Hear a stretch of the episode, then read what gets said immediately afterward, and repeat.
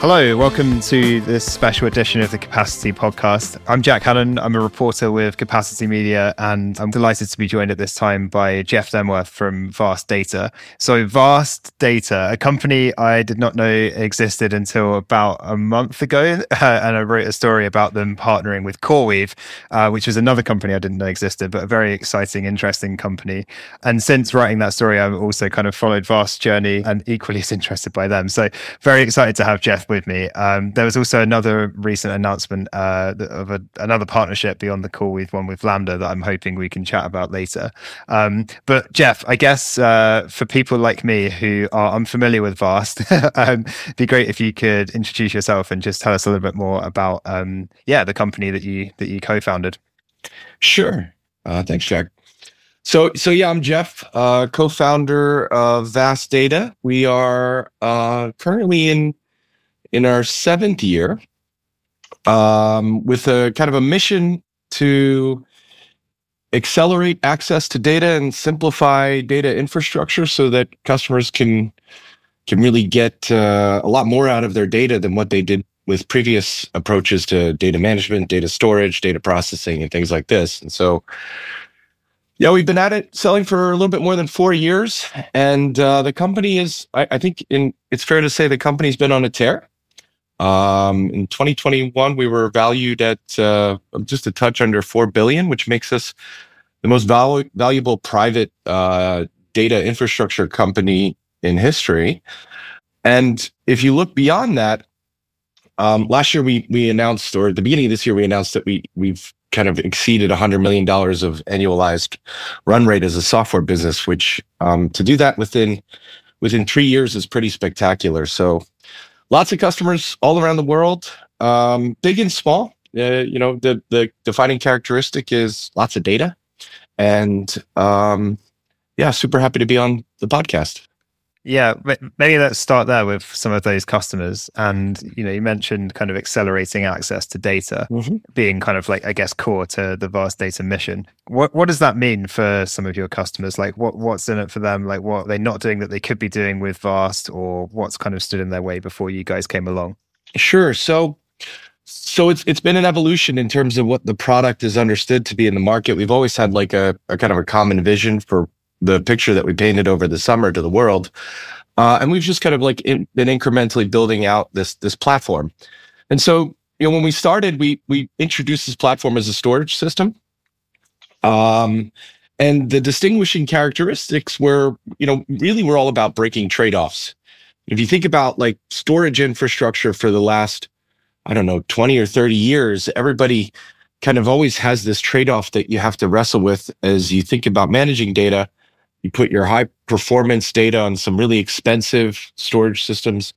You put your, you know, kind of like low performance, light access data on archival infrastructure. You fast forward to 2023, everybody's talking about things like deep learning and AI. It turns out that these these algorithms and these models get more accurate as you expose them to more and more data on a repeated basis. So turns out that old tiered data management model doesn't apply anymore. Uh, and we kind of sit there in the catbird seat saying, well, if, if we can make infrastructure as affordable as an archive, but build it entirely from high performance flash storage, you know, whether we're talking about files or objects or databases, in all cases, it's like the perfect story for customers because now they don't need to worry about what tier of infrastructure their data is. And then the second consideration is scale. Like if you're going for broken, telling customers you can put all your data on one thing, needs to scale in a way that is reliable and has all the enterprise features and, and, you know, kind of like capabilities that you would expect from a system that's ultimately the vessel for the most important, important stuff within an organization, which is their kind of critical data assets. So that's been the story. Now, um, deep learning is, is, you know, really taken off this year. Um, that doesn't really sound like a revolutionary statement when I say it, but, uh, but yeah, you know, everybody's talking about ChatGPT and what have you. And it turns out that we've been really well positioned for this uh, market event. And now we've got customers all around the world that are training new models and doing inference on vast infrastructure. And, and that seems to be growing at just an exponential pace. yeah, as you said, it's about kind of you want to be able to feed these models on as much data as possible, and I suppose it's just like bringing it all together so that it's easily accessible and you know not yeah i guess if you think about it as like a library like rather than having to go to like 10 different bookshops um, get all of the the stuff that you need to learn about a topic you go to the library it's all there it's all in one place much easier to to do things right? No it's it's like the matrix you get like the thing jacked in the back of your head and all of a sudden you know kung fu in a matter of a few seconds. Yeah. Uh, wicked. Um so what's the story behind Vast kind of being set up? You're, as I said, you're one of the co-founders. Um, yeah. Where did the idea for the company come from? Has this always been kind of like the vision, like anticipating this AI boom, or have things evolved in the past kind of seven years or so? Um, so, so the, you know, the kind of the foundational pitch deck for the early investors. Uh, there was a last slide of that deck that talked about building a thinking machine. And we'd always kind of been watching deep learning and we've been, um, we, we studied companies like Uber and Facebook, uh, Google. There was only a few people that were doing like hardcore AI research back in those days. Turns out Vast was founded about within 10 days of the founding of OpenAI. But, you know, it would, it would have been kind of like, I think really irresponsible to, to introduce a company into the market in 2018 with the focus on you know large scale AI research because or or application of AI just because nobody was doing it right. So we started just by selling infrastructure for legacy applications, just kind of waiting for this event. We didn't know when it would happen. Like nobody would have predicted ChatGPT, but um, when it did hit, we were just like sitting there with a big catcher's mitt, waiting for the opportunity. Uh, who, who's we? Where did this idea come from? Who who is your co-founders alongside you? Yeah, I think um, Renan, uh, our CEO, largely gets credit with the for the idea. We've got a few architects that that we partnered with in the early days. Uh, people like Alon and Asaf that um, are very very smart people and and helped contribute to the the concept. But the brain, it's really Renan's brainchild. He had this vision for a system that wasn't storage, it wasn't a database, it was kind of a combination of the two. A system that was a computer that you could scale to data center scale proportions. And so um, he's a, he's a really smart guy. He's he's a pleasure to work with. I never, I didn't even know him. We just you know we just called each other kind of out of the blue. Uh, really, I was about to ask how you guys met. So what what happened there? Um, he he worked at a company previously with uh, one of one of my former bosses, and so you know he's starting up Vast, and he's got this idea. He calls this guy Josh, and says, "Okay, we're getting the band back together." And Josh is like, "No, you know, I made enough money in my last one. I'm good." Call Jeff, and then I got the call. So I, my my specialization is go to market. I help with things like marketing and product management and sales. Okay, cool. That makes sense. So other than Brennan coming in and, or sorry, so I guess giving you a call, setting this up, who else is uh, who else is part of like a core member of the team? Yeah, there's um, I think I think a few other people. We're now a team of 700, and I half want to like name everybody because we're all really um, kind of moving forward uh, as a big team. But um, Shahar is a gentleman that's in Israel um, who runs our R and D team. He's another co-founder. Uh, and then and then Mike Wing is our president. Um, he was formerly from EMC, um, and he runs the sales organization. And you know, I think that's it's kind of the core core early management team. And uh, yeah, uh, of us, only Mike and Renan worked together previously. Everybody just kind of came together and All right, ready. made this weird brew.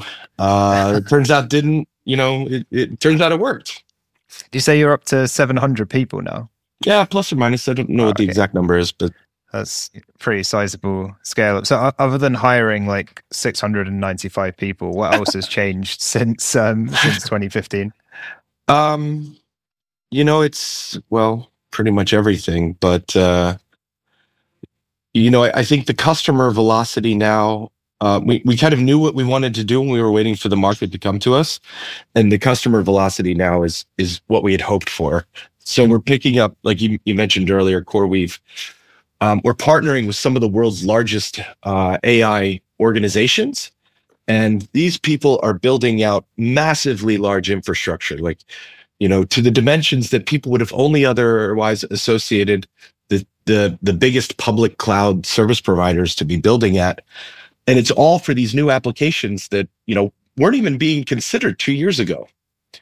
So it's it's really fantastic. Yeah, I was going to mention CoreWeave. So I think in their, um, I loved that promo video that you guys did. It was kind of like a Netflix uh, trailer, like yeah. the, um, all of like the voiceovers and like the B-roll. Um, but there's a thing right at the beginning of that. I forget exactly who it is from CoreWeave, but someone says like um, when we first Vast, you guys approached CoreWeave in like 2019, and they told you no, um, and then they're like, oh, we were so wrong. But um, What's yeah? Why don't you tell us a little bit about like the CoreWeave partnership and the starting back from then, starting from like 2019 when you first had the conversation with them, and how that's led us to where we are today. Sure. Maybe I'll explain the market dynamic just to give people a sense of what's going on. So, you know, ChatGPT happens. Um, a, a mountain of venture capital gets spilled into the market with everybody that's training these new AI models, models for chatbots, ma- models for, you know, general intelligence, models for self-driving cars, models for everything, right? Um, and if you if you go today to Amazon and you want to rent eight GPUs, if you can get them, and they're they're pretty capacity constrained, if you can get them in a single server, costs you a million dollars a year. So you're talking about like a significant amount of money to be spent for any AI activity. And some of the the customers in the marketplace don't just need eight, but they need like eight thousand, or in certain cases like sixteen or twenty thousand of these. And so you can see the numbers really start to add up quickly. But I, the other consideration is that general purpose infrastructure that comes from the likes of these like large public clouds isn't really well suited to getting a lot of efficiency out of these machines. And so there's this whole class of new service providers that have emerged over the last really few months um, in, in kind of like earnest that are addressing the topic of GPU efficiency uh, and availability in a way that you don't get from large public clouds. So CoreWeave is a great example of this. Um, it's a it's kind of a secretive organization. They're trying to be less and less secretive over time, um, but but nobody had ever heard of them, and they have made some really significant partnerships uh, with organizations like NVIDIA and with Microsoft. And and what they're doing is they're building some of the world's largest data centers. Right, you know, capacity. You know, things in terms of like infrastructure terms. They're building single data centers that have like 50 megawatts of power, right? And they may have 10 or 15 of these in the build plan that they announced, right? So you're talking about hundreds of megawatts of power all sitting there on very, very specialized AI clusters that they're building that are designed to get the most efficiency out of these GPUs. So they're, they're servicing the needs of some of the biggest model building, or I should say model training projects right now. Uh, they announced um, a, they announced one customer that I can speak of, which is called Inflection AI. They make a, a chatbot called Pi. Um, I think I characterize it right as a chatbot. This is a company that's um, invested in by like uh, Bill Gates and Eric Schmidt from Google and Reid Hoffman from from LinkedIn. Uh, I don't even think they have hundred people, but they they're using twenty two thousand GPUs at uh, at CoreWeave, which you know, the investment there is more than the GDP of Micronesia. it's crazy. So, um, so, and that's just one of their customers, and it gives you a flavor of how these guys are operating. And and the crazy, the really crazy thing is that we're in the very beginnings of this moment where you know people are realizing now that these models are intelligent enough, let's go apply them to both commercial, retail, and business application right? And uh, and and so the next wave of this becomes something called inference, where the models go and infer on what's happening in the world, right? You know, if you put in a prompt with ChatGPT or or something like uh, I don't know, like Stable Diffusion, uh, which is more for like images, what comes out is is an inference operation, uh, and that re- also requires a ton of machinery. And so people are just building out the next generation of data centers now designed for efficiency, designed for these new AI processors. And all of this is being fed by data. And that's where we come in. So, um, so yeah, the, the, the partnership with CoreWeave runs really, really deep with us. We're outfitting, um, all of their data centers with the infrastructure to basically feed all these big AI processors that they're deploying. Mm-hmm. That makes sense. And how about the, um, how how about the partnership with uh, with Lambda? Is that similar kind of uh, dynamic there, or what can you tell us about that? Yeah, we, we announced two others that I think are in the same vein of CoreWeave. Lambda is one. Lambda has a, a maybe a little bit more of a unique business model where they also sell systems. So um, if you ever like watch what Amazon do does, they they can put an outpost in your data center. I think Lambda is kind of a similar style of business where you can run on their cloud, you can run in their co-location facilities, or you can just buy systems from them. Uh, and they build like rack scale AI infrastructure. Um, and here, um, the, the, the partnership looks a lot like what we did with CoreWeave in that um, we're powering their cloud. But the the more interesting thing is that we also have customers that build their own data centers, and so with Lambda we have this unique opportunity to to kind of combine the stuff that's within the customer's four walls and what's in Lambda's four walls and build like a unified data management experience across both of those different places.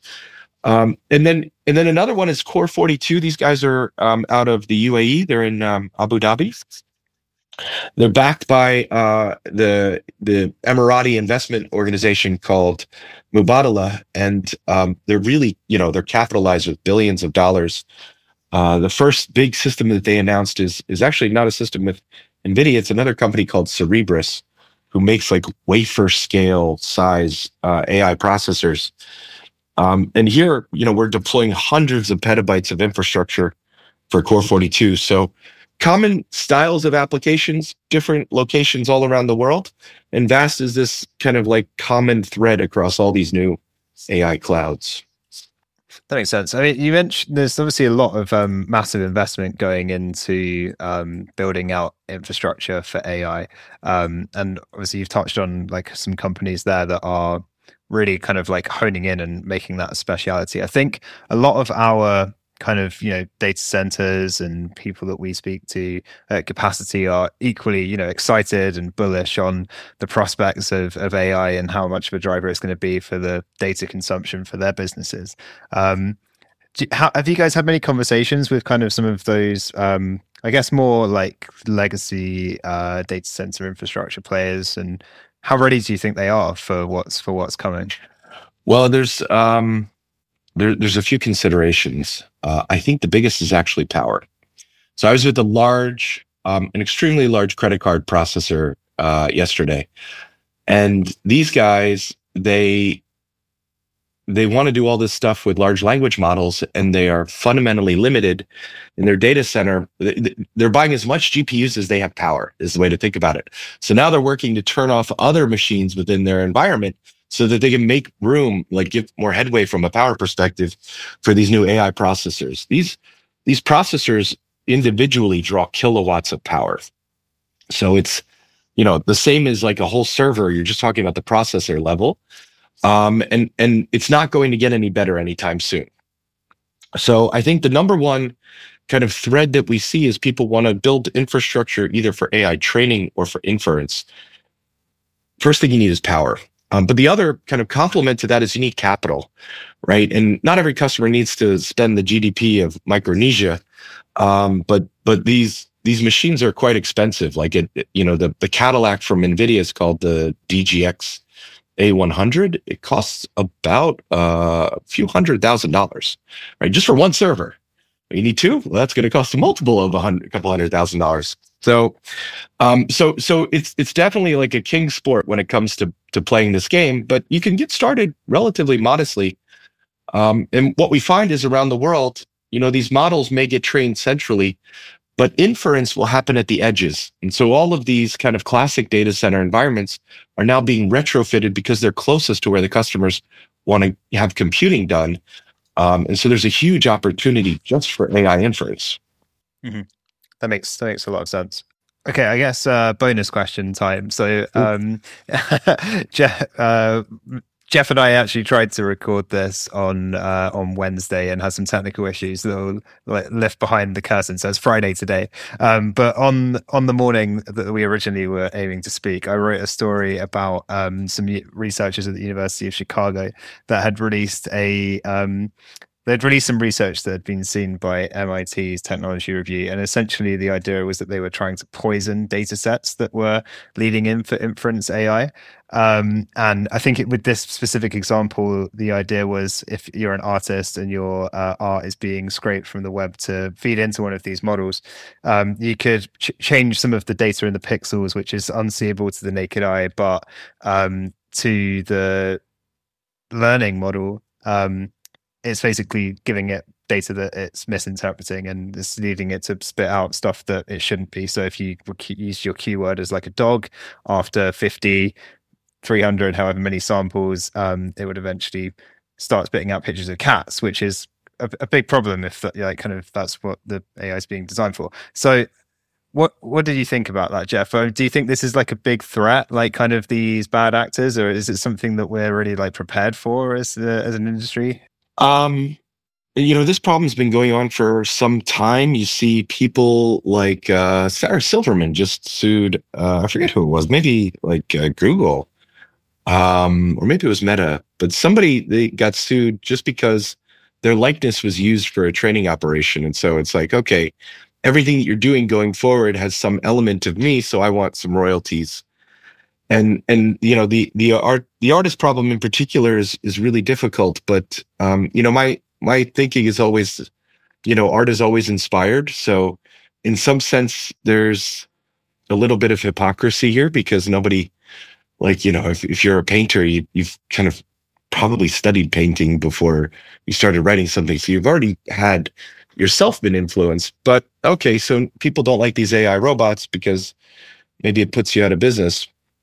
Um, it's it's definitely a challenge, but I think most of the most of the serious AI research organizations already understand the liabilities and the risks, and they have to do things like prove that everything that they've trained their data on, all the data that they've trained on, has like they have the rights to to use that data. So I think a lot of these like poisoning concepts are for people that are doing unsanctioned training operations. Um, and, and it's not, you know, you probably can't sue those organizations anyway because they don't have money.